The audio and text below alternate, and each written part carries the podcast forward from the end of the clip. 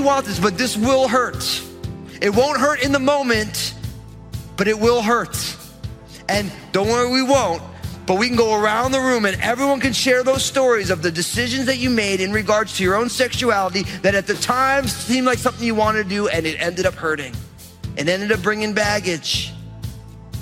And God loves us too much to want us to hurt ourselves. So he puts a guard around it. You shall not commit adultery. The world doesn't want to hear the message that Pastor Daniel is going to bring today. But what about you? Does the subject make you squirm? Have your thoughts turned more and more to a person that isn't your spouse? You may want to turn off this message and keep doing your thing today, but don't. This just might be the wake up call you need to be saved from all the hurt that comes down this path. Now, here's Pastor Daniel in Deuteronomy chapter 5 as he continues his message The Big Ten. Jesus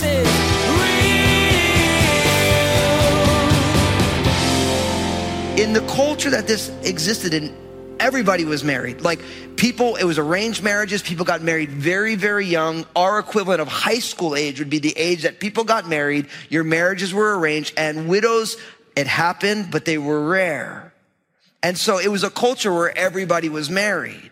And so the idea of a heart that lusts, one of the things that I always tell people is that a lustful heart is never cured by marriage. So the issue is a heart that wants what it's not supposed to have yet.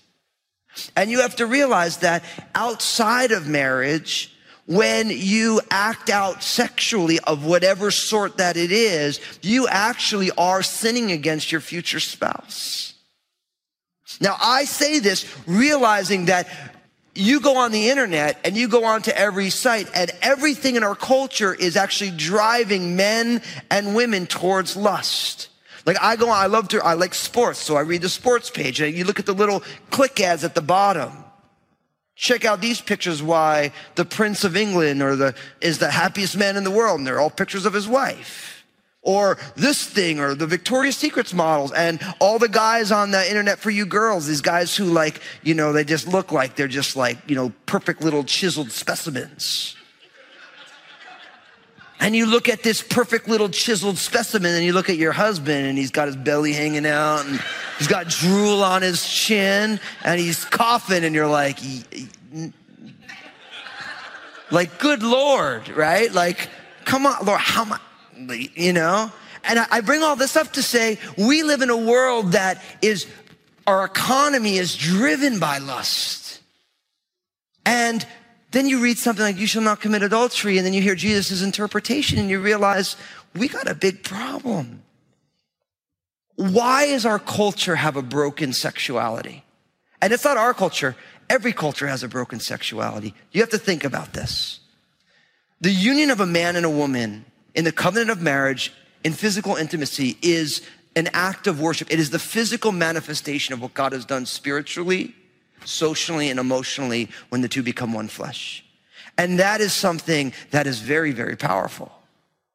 And every time God creates a powerful picture, Satan's job is always to undercut it, to warp it, and to break it. Same thing with the spiritual gifts. When God is moving in power of the Spirit and spiritual gifts, there will always come the counterfeits. Why? Because if it can undermine something that has power, Satan wants to win. That's how you win. You take out the big guns, right? Like in military terms, back in the day, the, the most celebrated leader had a special hat on. But then all of a sudden someone realized, okay, so if the guy with the white hat, if we take him out, no one's gonna know what to do. You take out the key thing and then everybody disperses. And so then after a while, we're like, you know, we're just gonna make the people who are the most decorated, we're gonna make them look like everybody else on the battlefield because we to be easy targets. In a lot of ways, human sexuality was created by God. We were created by God with sexuality for God's glory. But Satan says, okay, if this is for God's glory and if this is the, the physical embodiment of a spiritual reality, the oneness, not only of a man and a woman in marriage, but of Jesus and his church in complete and total oneness, then we need to warp that thing real good. And in a fallen world with fallen hearts like ours, it's easy to take the bait. Because what our culture has done is it's divorced physical intimacy on every level of anything spiritual. Or you have, it's so sly, it's so malicious. Then you have the, no, we'll make it spiritual by making the physical act, we're just gonna sprinkle spirituality on it. Which is like, but no, no, no, you're missing the God implications of human sexuality. And I think the problem is, is in a lot of ways, our culture wants to debase us just to bodies and just to animals. But guess what? You're so much more than a body. You are so much more than just a body. Yes, your body is the temple of the Holy Spirit and the Spirit of God dwells in you, but it is a temporary dwelling place. You're more than this body is temporary. And of course, you get your resurrected body and that's all tricked out for eternity. That's a whole other discussion for another day. But the reality is you're so much more than a body. And it's amazing when you tell people that. You know, you're so much more than just a body. Like, if everything you do is skin deep, then we call that superficial. The sexuality that we were created with is so much more than just superficial. It's deeply spiritual. So much so that in God's word, there's all these restrictions. Someone always says, I don't like the Bible, it's full of restrictions. No, no, everything is full of restrictions. One of the ways you know what real love is, is to define it by what real love isn't. You have to express positive things in negative ways. When I said before God and before my family to my bride Lynn that you're going to be my wife, that means in loving Lynn, I cannot love any other woman the way that I love her. So in saying yes positively to my bride, I also said no to every other woman who I could ever meet.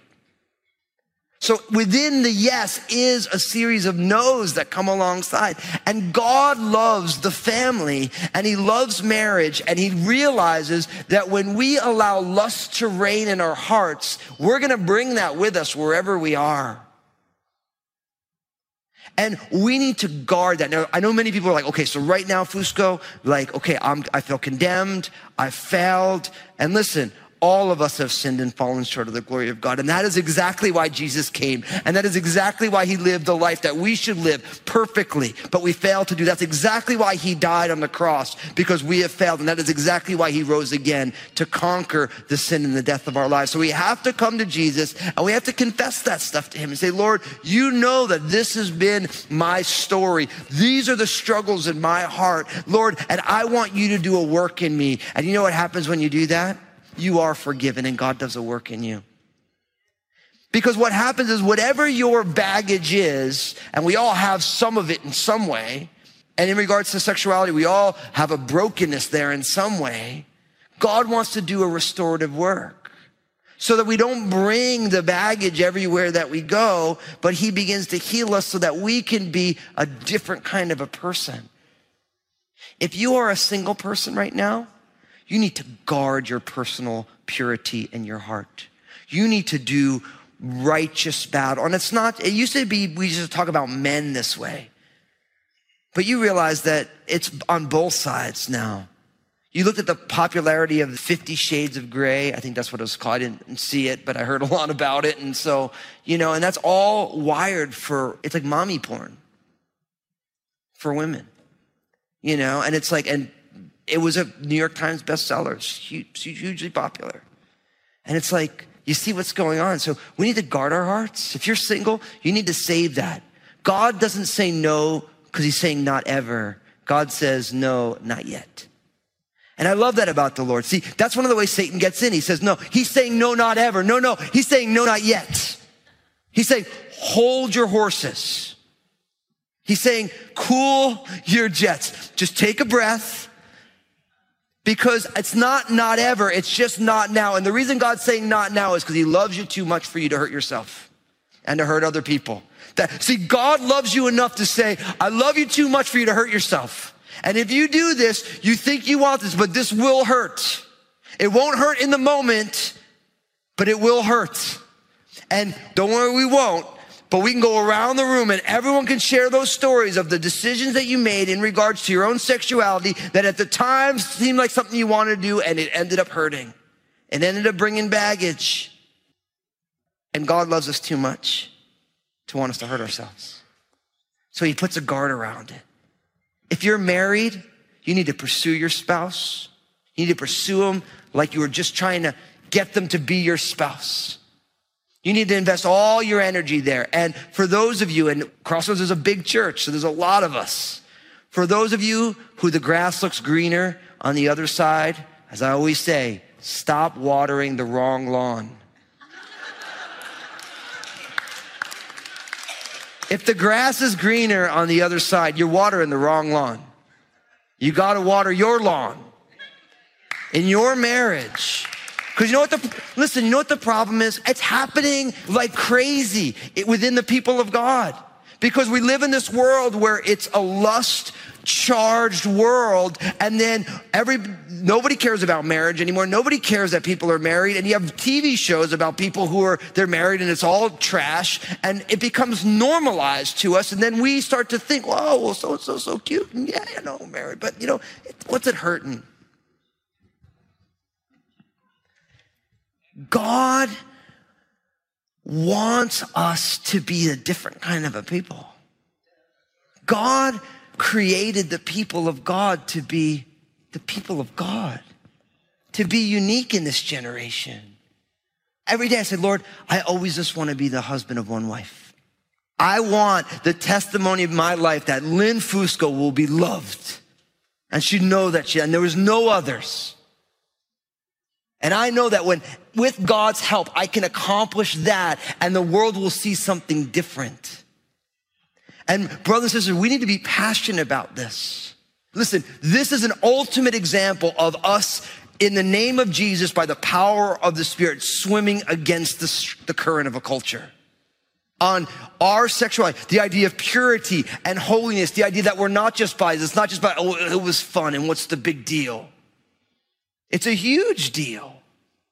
And what's amazing is, is it's never a big deal until the light bulb goes on and you realize what a big deal it is. As a pastor, I end up walking with people in that stuff and I hear the stories and I hear people's hearts broken because so and so told me they loved me and I did things I shouldn't have done and then they bailed and now I can't believe I, I thought that was gonna be my spouse and now, you know, this is the deal and now I'm hurting and I can't believe I did that and I messed up. And once you crack that egg, it's, you can't uncrack the egg. So we need to take this seriously. And the beauty of Jesus is once you crack the egg, he will give us grace when it happens, but we don't want to sin that grace may abound, brothers and sisters. And so I don't know what today looked like. I don't know what yesterday looked like, but we need to take a new start and get at this thing in God's name. Because Jesus died for every lustful thought that passed through our hearts.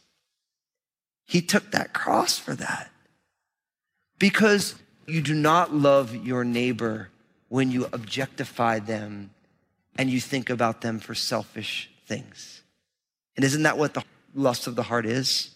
They're not someone's son or daughter, future husband or wife, someone's mother or father.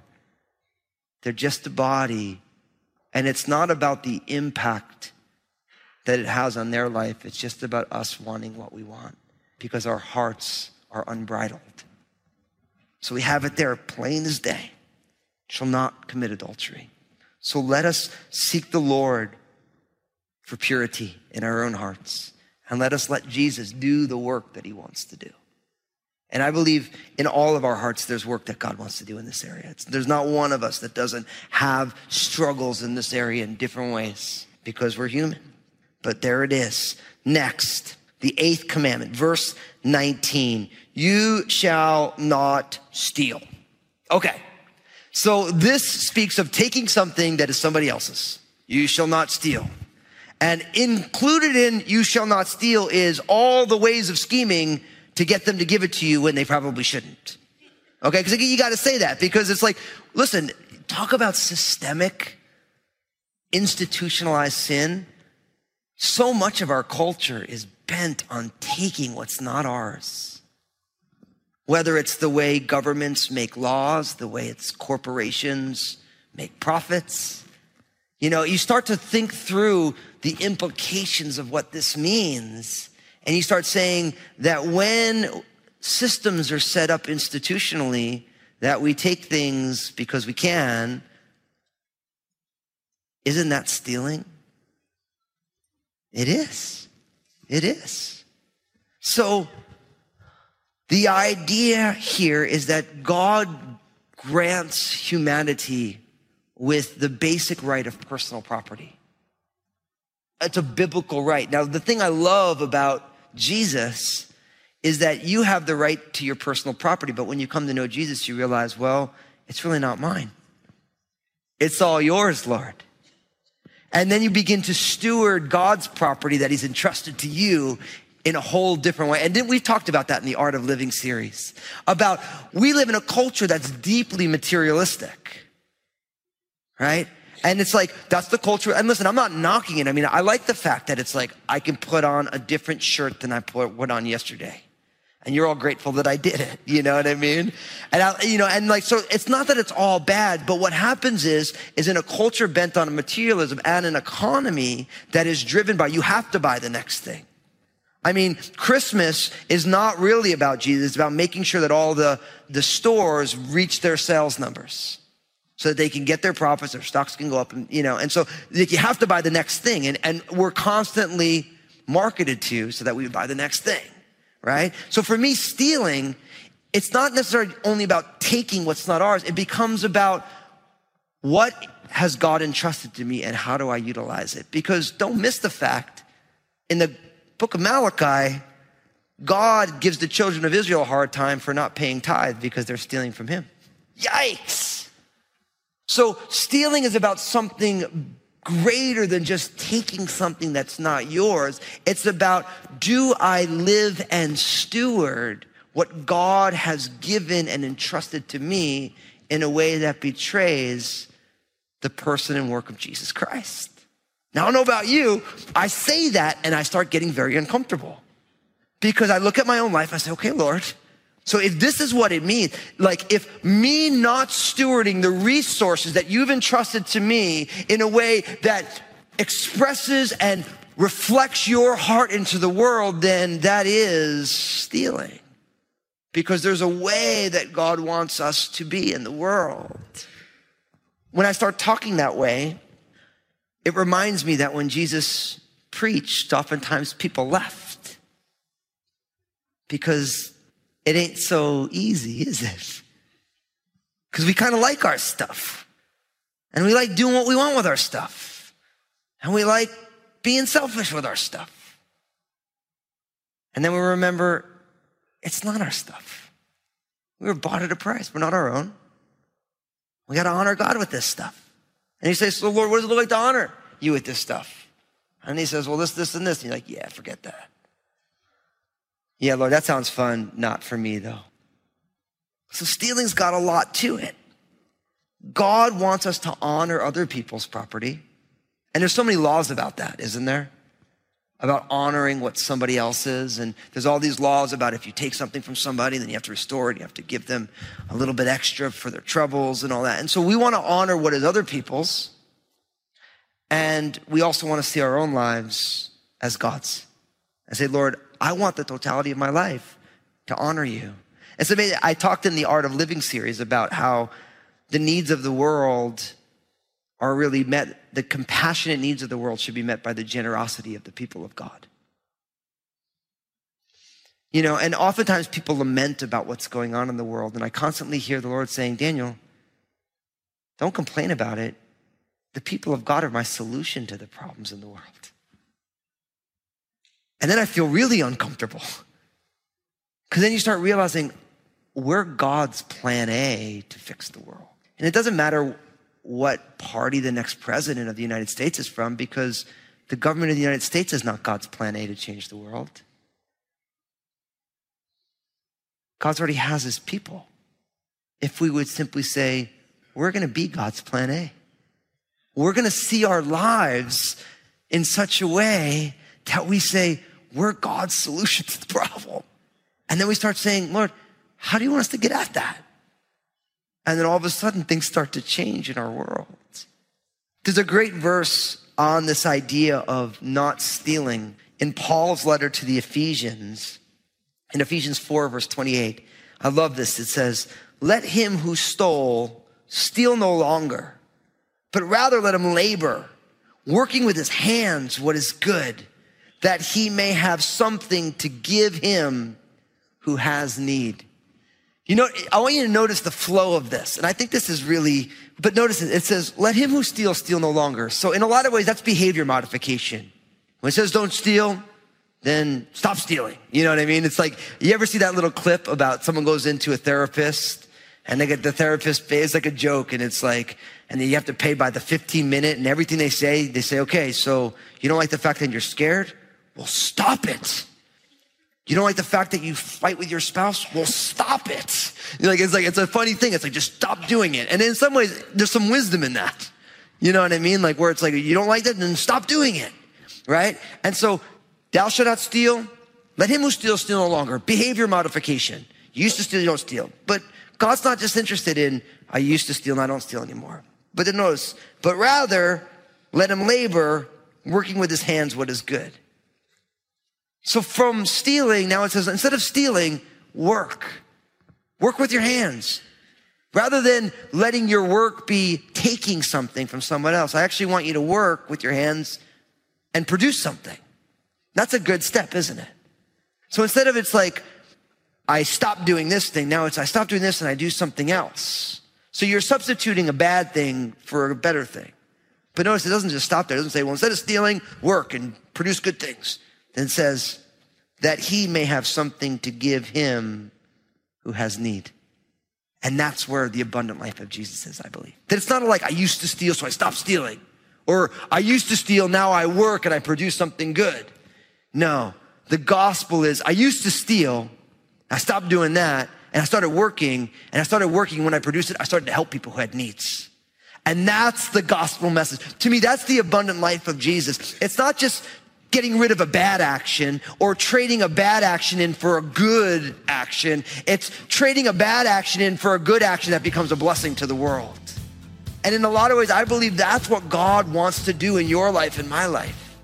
Take us from the bad action, have us stop doing that, have us substitute the bad action with the good action, but not just stop it. Okay, I don't steal, I don't steal anymore. Now I work and I pay my own way and I don't rip people off. And I say, no, no. Then we step on into generosity where we say, now that I'm producing, now I want to help people. Jesus is real. Today, Pastor Daniel explored the commandment, You shall not commit adultery, further reminding us that our bodies aren't just bodies. Our bodies are deeply spiritual in nature. Many of you have already harmed your own life through sexual activity outside of marriage. Pastor Daniel reminded you that Jesus knows we're all broken people. That's why he came. He came to free you from the weight of your sin. Pastor Daniel's message today is just one of many he shared from a variety of books in the Bible. Would you like to explore more? Just visit JesusIsRealRadio.com to access our library of audio. You can also connect with Pastor Daniel on Twitter, Facebook, and Instagram through the links you'll find at the bottom of the page. JesusIsRealRadio.com. Hey, this is Josh, and I wanted to personally thank you for listening today to Jesus is Real Radio. Did you know that Pastor Daniel also has a TV program? It's called Real with Daniel Fusco.